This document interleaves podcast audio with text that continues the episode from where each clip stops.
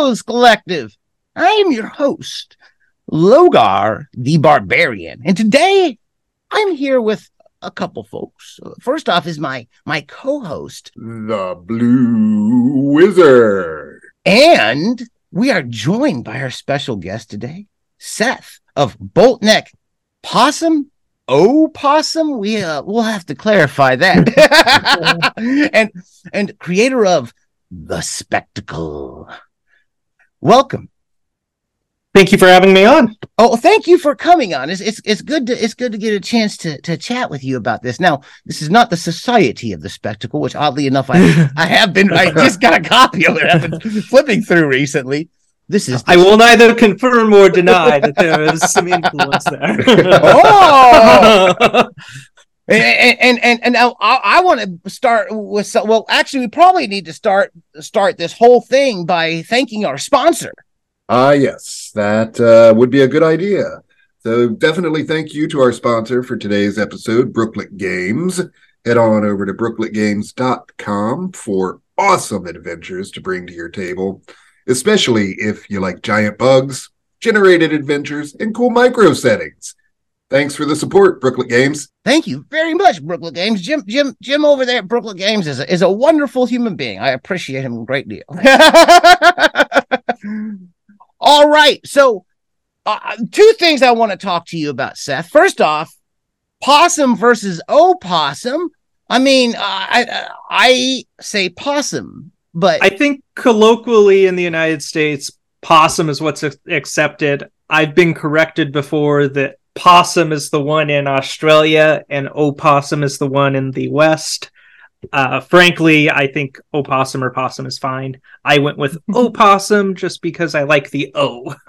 I like that. I like that. Yeah, yeah. Language is an interesting thing. The more you look at it, the more you look at how it changes and plays plays on people is very interesting. Yes. oh yeah. So the spectacle. What what what are we looking at here? Uh, spectacle is a troika setting, not done with any association with Melsonian, but is sort of my homage to Jack Kirby's Fourth World in some way. Oh, I the, love that.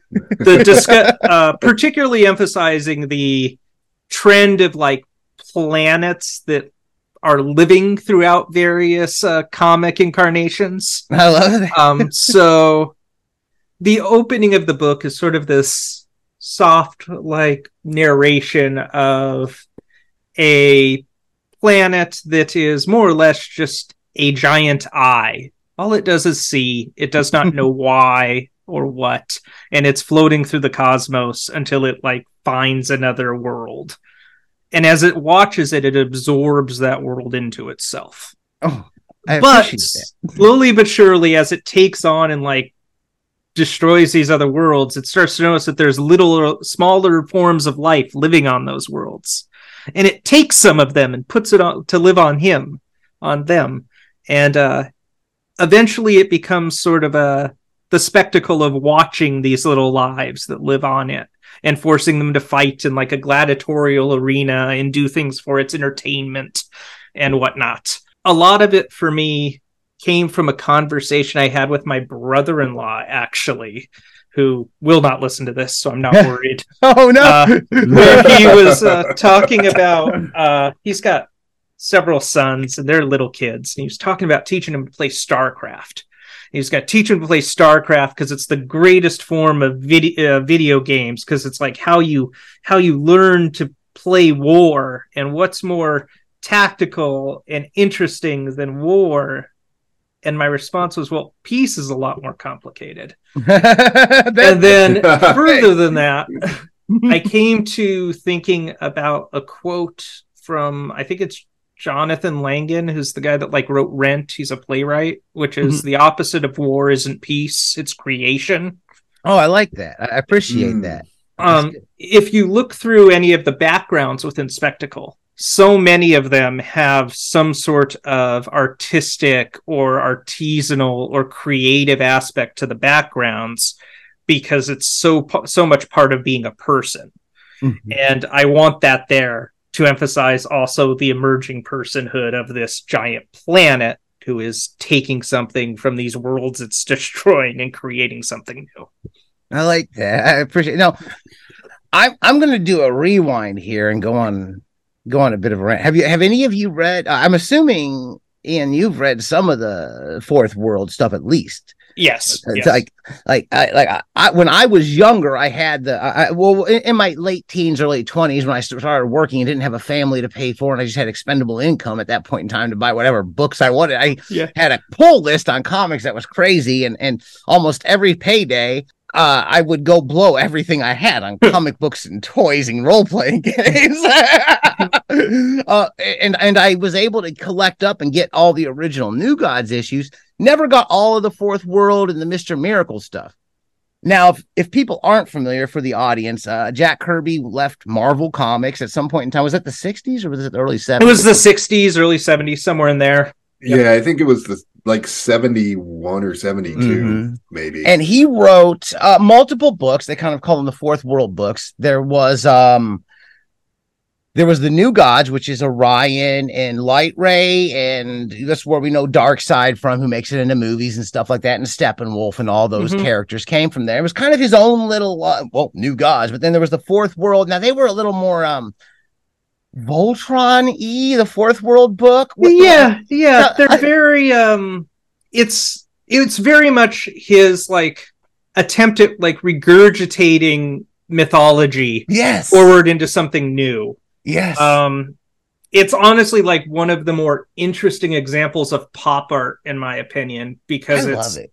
yeah because it's taking so much of like the what would be considered the classical and making it something different um Mhm. and there's a weird humanity aspect to it as well throughout so much of the work like you mentioned the new gods my favorite detail is the fact that we get introduced to the new gods in this setting through an issue of jimmy olsen superman's best friend Yes. we do not get I was it going to mention that. we don't get it through like some superpower thing it's just jimmy olsen in full drag investigating something stumbling upon this this portal to a new world it's excellent yes No, it's probably been over 20 years since I've read any of those books. Yeah. So I, I will preface that, but I, they, in my memory and recollection, they were some of like on the top 10 favorite, like- that. What he does, so he leaves Marvel and he makes his own characters and his own epic story with the Mhm. Fourth World stuff and New Gods and the Fourth World and Mister Miracle. This is where you get uh, Big Barda and all those characters come in from Kirby there. I love it. It's some of my favorite all-time comic book stuff. So I like this. Yes. All right, so I'm putting that up. and and when you look at the cover my artist uh mark conway uh, I came to him with it and just sent him a bunch of different pictures of some Kirby art and some like uh, Pierre de I can't remember his last name. He's a French artist who does similar stuff, Mhm. and he knocked it out of the park. Color palette, artistic like use of Hmm. shapes and whatnot, and yeah, vibrant. I w- colors, I'm really proud of that because it's hard to find an artist who, when you like, hey, I want you to draw like Kirby, can actually pull it off. So Yeah. So we know the basic overall idea here, Mhm. right? And and a lot of this, if Troika, can someone? A lot of this is what what the what, they're not called classes in Troika, are they? What are they? Called? uh, they're called are they called backgrounds? backgrounds? That's right. Yes, yeah. Um, this consists of 36 backgrounds. Um, 36 backgrounds that are each uh, sort of a lost person from one of these worlds that Troika, uh, that sorry, that Spectacle has absorbed, using mostly a. I don't want to call them Jungian archetypes because I'm not a, Jung, a Jung fan, but uh, the concept of the warrior throughout history, the concept of just like survivors throughout history. And they all have like an interesting little tidbit. Like, I'm pretty sure I have a bug in there that's just like a giant cockroach that's obsessed with gambling.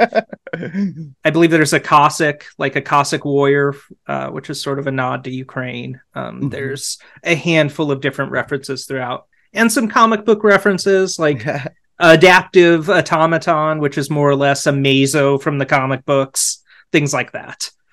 I, I appreciate that. I, I, I do. It's, it's, that's pretty cool.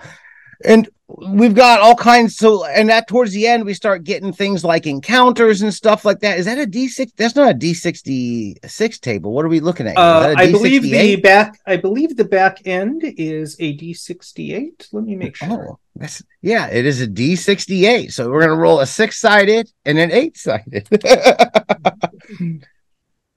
i i am going to i don't have my d- hey uh blue you got No. your dice available you got a six and an eight at the desk Um, I do have my dice here. Actually, I, I thought I, I took all. So we played last night our Nice. CNC game. Excellent. That's, that's why my dice are not right. yes, I I have many bags of dice, and uh, if you ever come over to play over here, you know that I have quite a few ba- uh, dice sets. And they're all black and red, if I recall. Oh well, one of the one of the sets is a red and black set. Yeah. I do have the red and black set. It's a good size one. My my OG set is a is an old purple one. I started in probably like Nice. the eighties, uh, late Nice. eighties, early nineties, and that's my classical DMing one. Uh, I I kind of have my sets color coded at this point because after I had so many dice, I just started collecting them Mhm. vague generals. Like, oh, all the green ones go over here, and eventually I had full sets. For a long time, I had a buddy that uh, anytime he'd roll a consistent number of natural ones or something, he would uh, put that dice in the freezer to teach it a lesson. Put it in an ice cube. Yeah. ice tray, freeze it up in there like like hunting carbon freeze. yeah. I want I'm I want to do a roll on some of these some of these Sounds tables. excellent. We got, a, we got a gladiator generator here. Oh, we do. and that's a D66. Mhm. Um, and then we have the D68 encounters table. Blue, which one would you like to tackle? The the G- gladiator? Well, let's both do a gladiator generator one to start with. That's a D66. All right. I got a 53. And I can't pronounce it. Zygon, uh, Zygon. bathed in blood. bathed in blood. All right. I've got a 25 here. And that is Lilantha, face of their father. in Lantha, face of Yeah. their father. I would honestly, as far as the pronunciation, uh, there is no pronunciation guide to this. This is go with what your gut says because it's all about trying to present that alien nature. You have that a lot in the fourth world where you're Oh, yeah. reading and it's like, what name is that? Who is Rot Lop Fan? I Huh? don't, I don't think that's a letter. now for a D68 encounter. I'm going to grab one of these and see what kind of encounters come up here. I've got 57, and 57 is 10 oculent. Pretenders spelunk deep into the sphere. They desire the eye's attention. So each one of the uh, generators here is divided into a pos- like a part of spectacle. So this is supposed to be spectacle's guts. So this is mm-hmm. like if you were to dig into the planet. Yeah. Opulent pretenders. So spectacle is this giant eye planet creates its own artificial life called opulence. And if you flip through the book, there are things that have many eyes or just one eye. They're very odd eye themed enemies. Mhm. Opulent pretenders are those that have been marooned here in some way and have started to worship spectacle as some sort of uh, a god. I uh, I rolled up an 18, which is a cluster of number arboreal vampires wiggle their leaves and roots at passing the best thing, the best thing about that is I think the name is name like inspires enough there. Arboreal vampire, some sort of Yep. blood sucking tree, right? Yep. my my mind goes to the assassin vines and things like that. Mhm. Didn't didn't somebody? Uh, and I think I may have passed. I'm pretty sure there's a zine floating around out there somewhere with just uh plants, like plants. Yeah, yeah, yeah. I Monster there is. manual. I is can't that- remember what it is, but I know what you're talking about. Yeah. Oh, maybe I do have. Maybe I do have a zine, a zine or two like that. Maybe I do have that zine. I'm, I have to look through my zine collection. Pretty sure I got a plant zine back there were just plant monsters. So spectacle as this as this giant planet. Now I I had mentioned uh eh, what's his name? Uh, Society of the Specule Spectacle. Uh, that's that's Guy Debord, correct? That's Guy Debord. Yes, yes, yes. Yes. I, I'm curious. You said I, I'm curious if there's any any uh, influence on that. Well, so so much of a spectacle the zine I'm writing here is about how we're always being watched and observed, Mhm. uh, whether we acknowledge it or not, and how the observations that are made by others can affect our existence. Mhm. I would argue that Debord is talking about that in some regard when you get into the more uh, epistemological side of what he's talking about. Yeah. Um, I don't necessarily, I'm not necessarily diving into the heavier Marxist side of his critique Mhm. with this because it's a floating planet. I don't really like to deal with economics in game because any Mhm. economic system falls apart in like three seconds in a game yeah. um, it's there to facilitate easier things for players. Mhm. This is a more a nod to the concept of how we observe things and view like- things. I appreciate that. Now you're you have an education in philosophy specifically, correct? Correct, correct. My uh, yeah, my undergrad was in uh, philosophy. I was on my way to do either grad school or law school. Mhm. um, and decided against it mostly because of mental health and things of that nature. I, I I am I, I I see I would say that I'm interested in philosophy, but my schooling was not in that. I'm a social theorist. Uh, sociology and social theory was the thing that I got into the most. And Latin American studies, I'm really into history and uh, the socio-political history Mhm. Latin America is one of my, but a lot of that overlaps. And and for many decades, I've really uh, and I don't know when it started. I, I've really been into, I guess, as a hobby, reading philosophy and doing philosophy. I think there's a there's a divide that happens within common conception of philosophy that like oh it's either too complex or not something I'm interested in. Well, there's a lot to be said that so much of academic academia is just philosophy of a different color. Yeah. Um, I, I would, yeah, I would hundred percent agree. Yeah. Emo- oh, well, philosophy is kind of the birthplace of every uh, school of academia we have, right? That's correct, correct, from. yeah. Like Pythagoras Like, was in and of math. himself a philosopher, Hmm. but also like mathematician, and so much. So much of classical traditions start there. Yeah. It's uh, you don't have you don't have math, you don't have science, you don't have physics without philosophy. Well, because every one of those is just a way to understand the world, right? So Correct. yeah. yeah i mean it, the uh, sciences were built out of natural philosophy Mm. you know in the 16th 17th 18th century Exactly. so uh, and then we got the social sciences spreading out from there and that's where you get into things like sociology and whatnot so it's all philosophy Exactly. yeah. Yes. At a point, it, seems like as you delve into it, there philosophy attempts to, at some point in time, answer every question in the world, and it seems to be overwhelming and a giant behemoth is coming down on you. I mean, the beauty of it is the fact that every phil- philosophical discussion is going to come with its own baggage, and usually will acknowledge that in some way. Um, even if they're not doing so overtly, you can read it on the page where they're coming from. Like so much of Nietzsche, when you read Nietzsche, is Nietzsche was growing up in a very particular period and had some very particular experiences, like seeing the first railguns in World War One as a battle medic. Yes. You are definitely going to be anti technology at times of your life if you see your friends ripped apart by a railgun. I, I, I, I, yeah. you know? Like, yeah. I'm going to completely hijack this discussion and go in a completely new direction. I wanted to do something. I've been we were talking recently. so Every now and then, like I know in the past we used to do the the blog reviews when we did the old Wobblies and Wizards podcast, but we, I, we were talking like what maybe we should highlight a few a few blogs and things like that. Like last week we had talked a little bit about the Poop Sheet Foundation and put them out there because I thought they were doing some cool stuff. Uh, and they're putting out all kinds of zines and stuff online, making a zine database. It's really neat.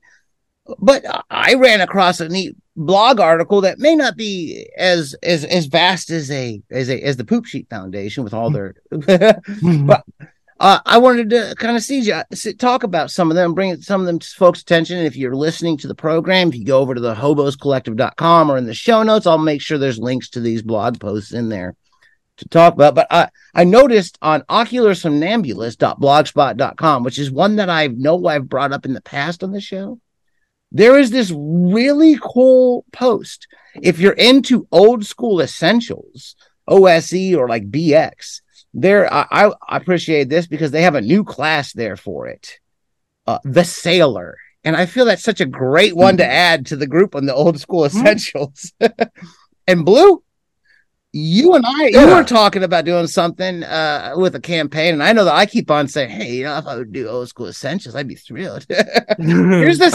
well, here's and, and I know you were talking about was more pirate oriented, but here's the sailor old class right there, and I will put the link to that from the somnambulist. So you get your sailor class that works in. Hit dice for the sailor class is D8. The prerequisite prime requisite for it is charisma. And then of course it has uh minimums Uh-oh. on the, Okay. on the on the on the uh on the stats. You need to have a minimum constitution of nine and dexterity of 13. Uh, their sailors are nimble fighters. They get a, a, a group, a list of sailor skills, uh, including identifying ships, flying, navigating, opening locks. And it's done very uh, OSE BX, where you roll a six, as in the chances are like three and six, four and six, five and six. Now, I'm going to be Mhm. honest. These look like better chances than a lot of the old, a lot of the thief skills and stuff like that from Mhm. before stuff. So I thought that was a neat post. I will put the link to that there. It looks like the sailor here goes up to level 14. So that's a useful thing to have. Have you all seen anything cool on the internet? Any cool blogs people are putting out there with game stuff or anything that's might be more interesting than not game stuff? um, my favorite blog right now is actually Luke Gearing's blog. The guy that did uh, he did like Gradient Descent for Oh, yeah. Mothership. He did the Mhm. Isle. Um, he's done Big a handful of stuff. Yeah, exactly. Um, he uh, has a post from way back in uh, February of uh, 2021, which is his like principles of thinking adventures, which is his like thoughts on gaming and game design Mhm.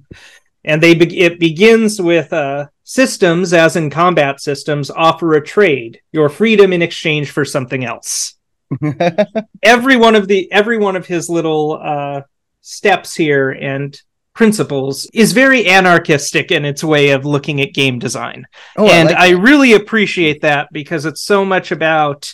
I know that some people think that designing a game uh, should be about adhering to a system of what people need to run the game. I think at the end of the day, we're all just trying to capture that feeling of being kids and playing pretend in some way.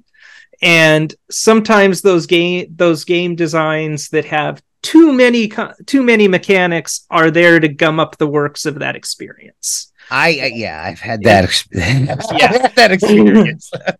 yeah. And I think that's what this principle, most of his principles really hint at, is the gumming up of the works of the experience. I Oh. appreciate that. And what's the what's the actual URL for the blog? Oh, uh, I believe his blog is lukegearing.blot.im. and I will make sure we get a, a link to that article. I will try to put specifically on there if possible.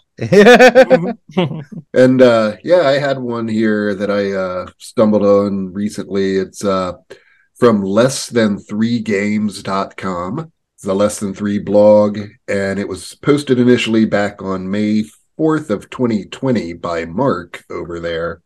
And it's uh called Author Actor Audience. Oh. and it's just uh, kind of going over how when you're playing uh, in this particular blog they really cover story games more than specifically ttrpgs so also including things like fiasco Yes. but uh, how any given point in time when you're playing a story driven game you are going to be what at least one of ath- actor author or audience and uh, kind of goes on to talk about the uh, when you're designing a game considering how that's going to impact players you Mhm. know uh, how are you going to put in mechanics or parts or elements of the game that will kind of encourage those roles and also allow people playing to know when it's time to step into one of those roles Hmm. Mhm. And I, I think that's that's a really important and kind of ties into you know spectacle. in general. Yeah, exactly, yeah. the big all-seeing eye, the audience. Oh, this ha- this brings up so many so many uh, uh, uh, uh, points at this point. I think I think I could ramble on for a while uh, talking about the uh, observation, observing, um, what is empirical. Mhm. There's a lot of philosophy done around some of that, so that's an interesting blog post to bring up in relation to this.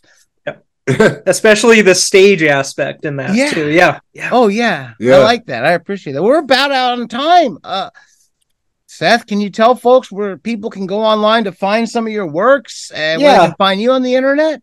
Uh, yeah, you can find me at uh, sethian.itch.io for any of my works. I'm also on Twitter at Boltneck Opossum and Blue Sky in the same way. Uh, as far You- as, go ahead. Did you just pu- did you put? uh, Do you have something new there recently on itch? Because I Uh, was looking at it. about yeah, yeah. I haven't- just posted. I just posted this fun little uh, pamphlet adventure by uh, has art by Evelyn Moreau. Oh, nice. She's great. Um, and it's just like Gremlins on a plane. What if Gremlins happened on a plane? Oh, good. That's the entire premise. It's just a little pamphlet, fun little, you know, bre- beer and pretzels RP um, for liminal horror. Uh, we'll we'll post a link to that in the show notes if you're interested in checking it out. Go check it out. Uh, it was it was it was only like two fifty or something along those Yeah, lines. yeah, yeah. It's real cheap. Uh, and then Spectacle will launch uh, September 25th on Kickstarter. Um, just trying to uh, get the money together. The printing, the document is done. It's just uh, getting stuff out there printed. Excellent. Well, we're looking forward to it. Blue, where can they find you on the internet? oh, I am available at that blue wizard on Threads and Instagram. Uh, you can find me at patreon.com backslash Logar Hail Crom. You can also find our the the the what is it that called the not, not the Kickstarter the the backer no no no no my brain's the GoFundMe. GoFundMe that we have for the show is out there as well. I'll, I'll make sure to put a link for the print shop we've been working on and and uh you can find me on most most social media at Logar Hail Crom. You can find us hoboscollective.com. And as always, keep those dice rolling.